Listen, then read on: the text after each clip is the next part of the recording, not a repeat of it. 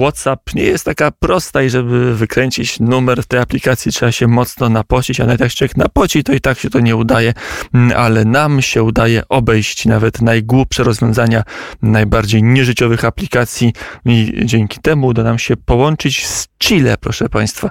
E, opuszczamy na chwilę nie tylko Polskę, ale nasz kontynent i nasze e, problemy, aby opowiedzieć o problemach z zupełnie innego rejonu świata. Przy telefonie ojciec Adam. E, szczęść Boże. Szczęść Boże wszystkim, którzy nas słuchają. Szczęść Boże z dalekiego kraju, z końca świata, z. E, z Chile, e, które przeżywa i to nie od dziś e, perturbacje, turbulencje społeczne. Zanim o wymiarze religijnym i takim wręcz cywilizacyjnym tych protestów, to jeszcze chciałbym naszą rozmowę z ojcem rozpocząć od kwestii czysto politycznych. Dlaczego Chile od kilku miesięcy jest areną starć obywateli z policją, z rządem? Dlaczego Chilijczycy protestują? Y, Chile jest bardzo ciekawym krajem na kontynencie latynoskim. Znamy trochę historii i mm, ma swoją e, drogę e, ciekawą, ale też bardzo trudną e, w tej historii i dotarliśmy do dzisiejszych czasów, kiedy mm, rozpoczęły się mm, pewne protesty, manifestacje które wyrażają y, przede wszystkim jakieś roszczenia i potrzeby y, społeczeństwa. Wiemy z historii, że w 1900 1990 roku zakończyła się dyktatura Augusta Pinocheta i od tamtej pory właściwie Chile Y, rozpoczęła taki nowy okres, nową epokę rozwojową, y, w każdym względzie właściwie, y, nie tylko politycznym, ale też przede wszystkim ekonomicznym i myślę, że jedyny kraj, który niektórzy mówią znawcy, najbardziej jakoś rozwinięty, najbardziej rozwinięty na tym kontynencie.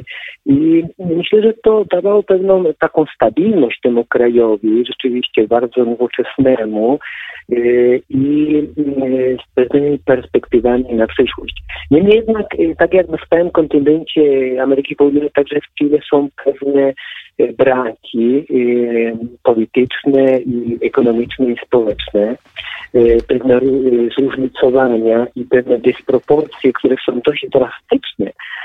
Niektórzy właśnie znawcy uważają, że także i w Chile, chociaż ten kraj jest bardzo rozwinięty, ta dysproporcja jest znaczna. Gdzieś mówi się o 10% właściwie tego kraju, który jest do dyspozycji 90% y, ludności, natomiast 90% bogactw, czy 80% bogactw tego kraju, tak jak innych krajach Ameryki Południowej, należy do tylko do 10% y, ludzi. I ta dysproporcja jest znaczna i to y, spowodowało, że w zeszłym roku nasiliły się duże protesty społeczne właśnie w okresie miesiąca października. E, rozpoczęły się dokładnie 18 października, dlatego w tym roku e, w rocznicę, pierwszą rocznicę tych protestów zaczęły się kolejne zamieszki. Przeżyliśmy w zeszłym roku okres bardzo trudny. Prawie byliśmy na granicy wojny domowej, gdzie ludzie z tymi roszczeniami takimi absolutnie uzasadnionymi pomieszały się te roszczenia wiecie Państwo, y, z takim, y, no jak zwykle czasami bywa, y, wykorzystują to grupy anarchistyczne, grupy wandali i też ruchy opozycji dzisiejszej w Chile, a tą opozycją są przede wszystkim ruchy komunistyczne. To spowodowało, że to wszystko się w jakiś sposób wymieszało, wymknęło się spod kontroli rządu, E, wprowadzono stan wyjątkowy. Przez kilka miesięcy e, mieliśmy stan wyjątkowy z wojskowym jakimś nadzorem, godziną policyjną, ale to nie spowodowało, nie sprawiło, że, że te protesty społeczne się pomniejszyły, wręcz przeciwnie. I wykorzystały to oczywiście te grupy anarchistyczne, zorganizowane grupy i splądrowały praktycznie połowę kraju.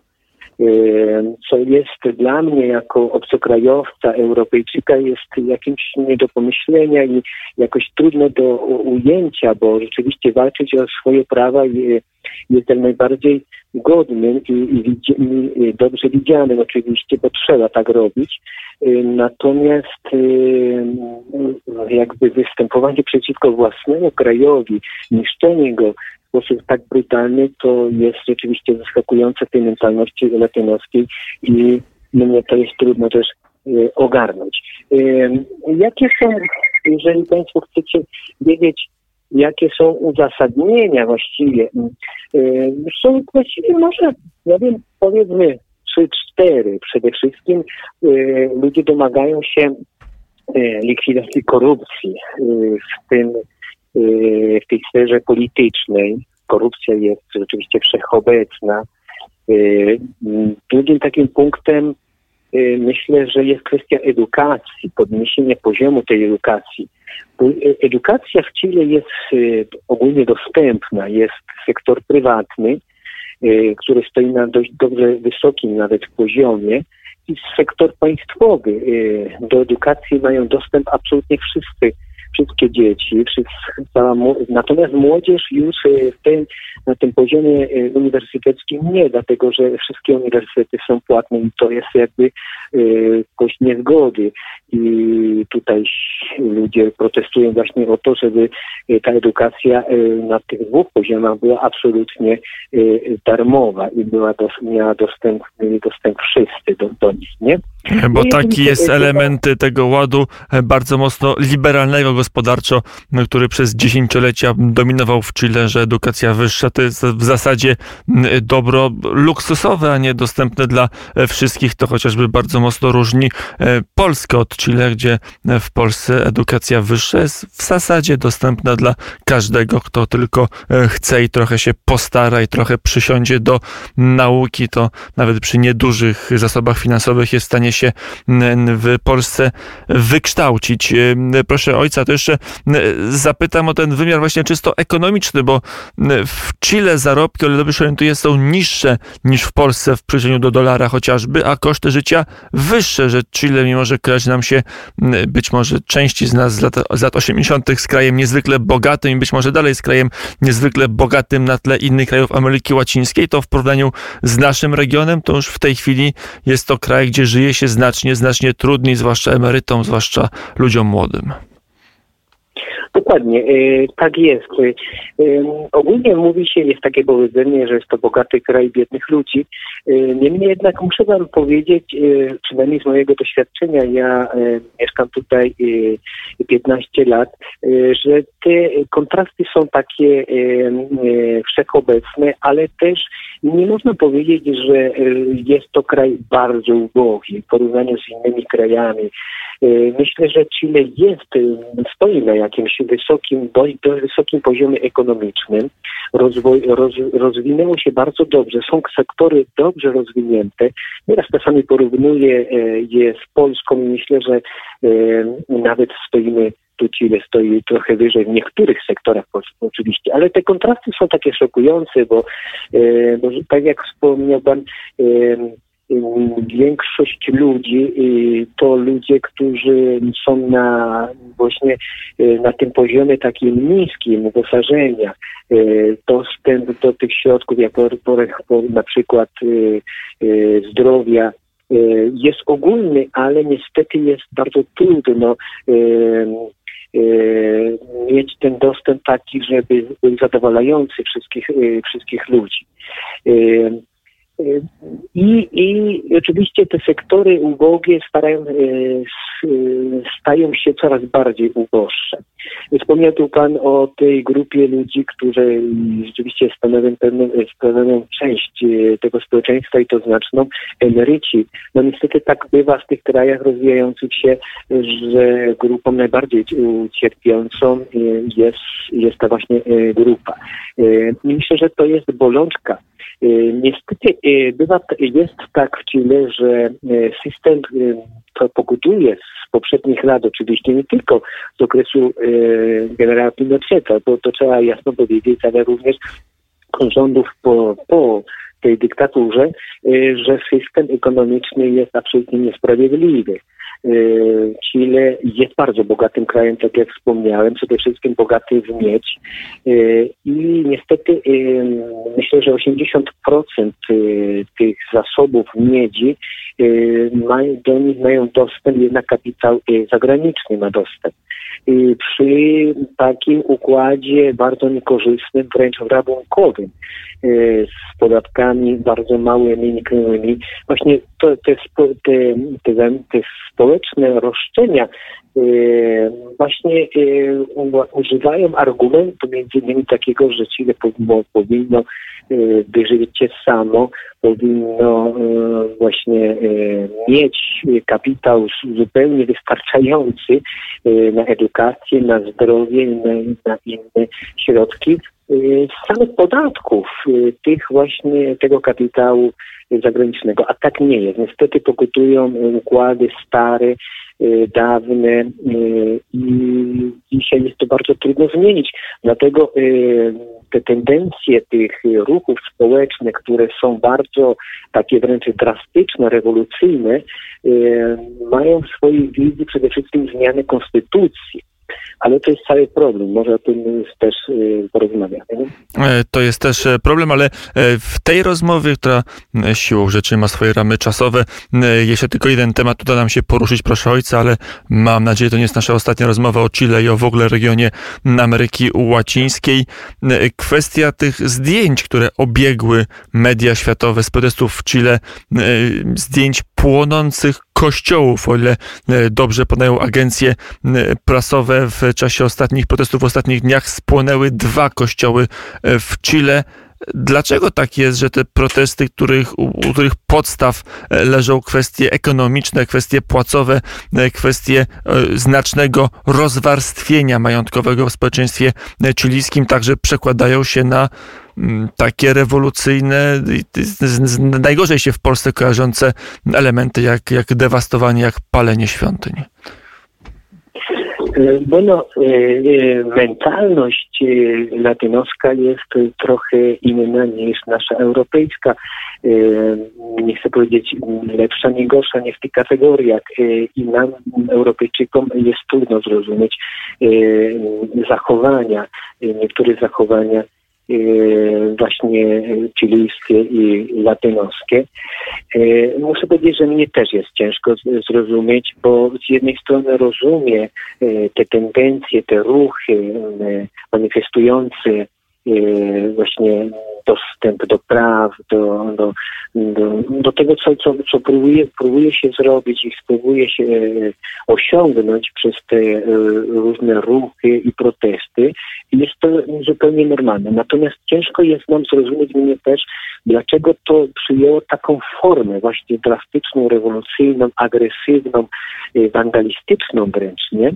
Myślę, że wykorzystują to te małe, mniejszościowe grupy, grupy społeczne, które mają jakieś inne, inne cele.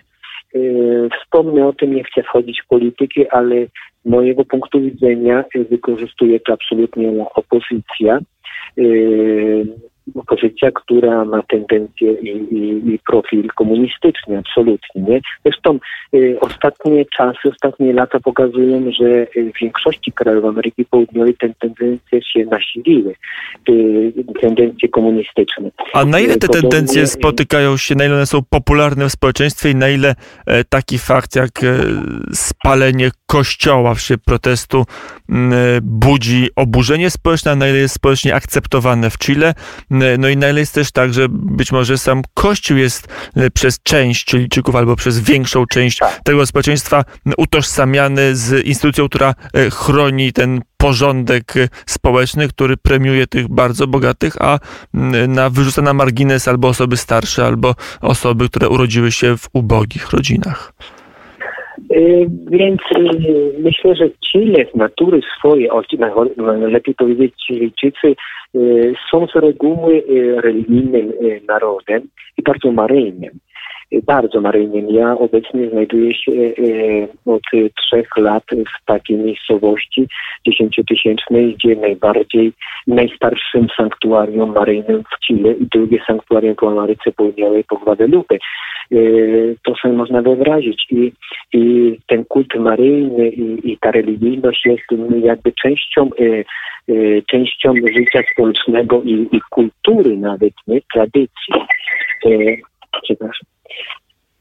I ale y, większość, y, większość ludzi, zwłaszcza ludzi y, starszych, to ludzie, którzy są przy kościele, którzy, którzy dzielą swoje życie z Kościołem. Natomiast młodzież dzisiejsza jest trochę inna, nie? Ten profil i myślenia i działania jest zupełnie inny. Dlatego, a też wspomniano o tym, wspomniano o tym, ja myślę, to też podzielę. Oczywiście to nie trzeba chować głowy w piasek. E, jakby e, częścią, nie wiem czy wiemy jeszcze w tych kategoriach, e, jest po stronie samego Kościoła.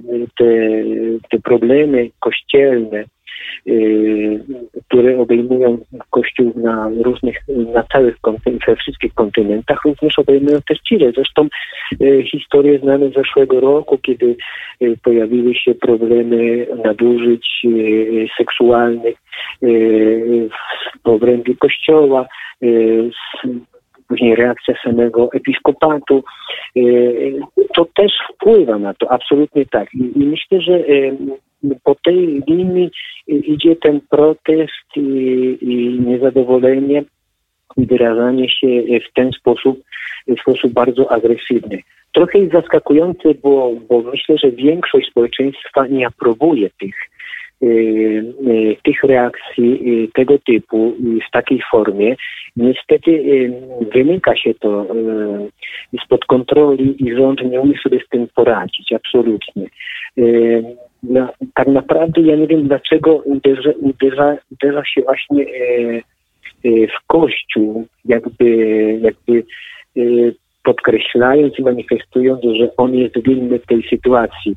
A trzeba powiedzieć, e, myślę, że prawdy, e, jeżeli chodzi o historię, że Kościół sta, stanął zawsze, stawał i staje zawsze po stronie najbardziej ubogich, pokrzywdzonych i to przede wszystkim e, e, wyraził ten kościół, to Kościół w okresie dyktatury i później po, po dyktaturze i obecnym czas także to pokazuje. Myślę, że tu nie trzeba się niczego wstydzić, że od tej strony pokazujemy Kościół, bo rzeczywiście stoi na wysokości zadania. Y, to, to boli wszystkich, absolutnie i to uderza wszystkich, bo to y, ta przemoc rodzi kolejną przemoc i mieliśmy w zeszłym roku, muszę wspomnieć, mamy dwa święta tutaj w tym naszym sanktuarium, jesteśmy na wysokości, w górach, na, w części takiej pustynnej, ale to sanktuarium jest bardzo znane. W czasie świąt przybywa około 250 tysięcy pielgrzymów w zeszłym roku w grudniu mamy święto, tak zwane Fiesta Grande, czyli duże święto, które trwa pięć, przez pięć dni. Po raz pierwszy w historii tego sanktuarium to święto się nie odbyło w formie tradycyjnej ze względu właśnie na zamieszki y, społeczne. Obawialiśmy się, że może, do, może się dokonać jakiś zamach na, na to sanktuarium, które jest przede wszystkim od strony architektonicznej perłą y, chilijską. Y, I podjęliśmy taką decyzję, z władzami oczywiście, że y, ta, to święto się po raz pierwszy w historii 500 lat nie odbyło tak naprawdę. I w tym roku z innych racji pandemii y, odbyło się tylko w październiku y, wirtualnie i w grudniu, które, bo to już niedługi czas będzie to samo, ale też obawiamy się i boimy się, bo pobliskich miastach naszego regionu już dokonały się zamieszki kolejne i jeden z kościołów, podobnie w zeszłym roku, został znowu zaatakowany, został splądrowany y, różnymi rodzajami napisami, y, agresywnością taką y, wizualną absolutnie.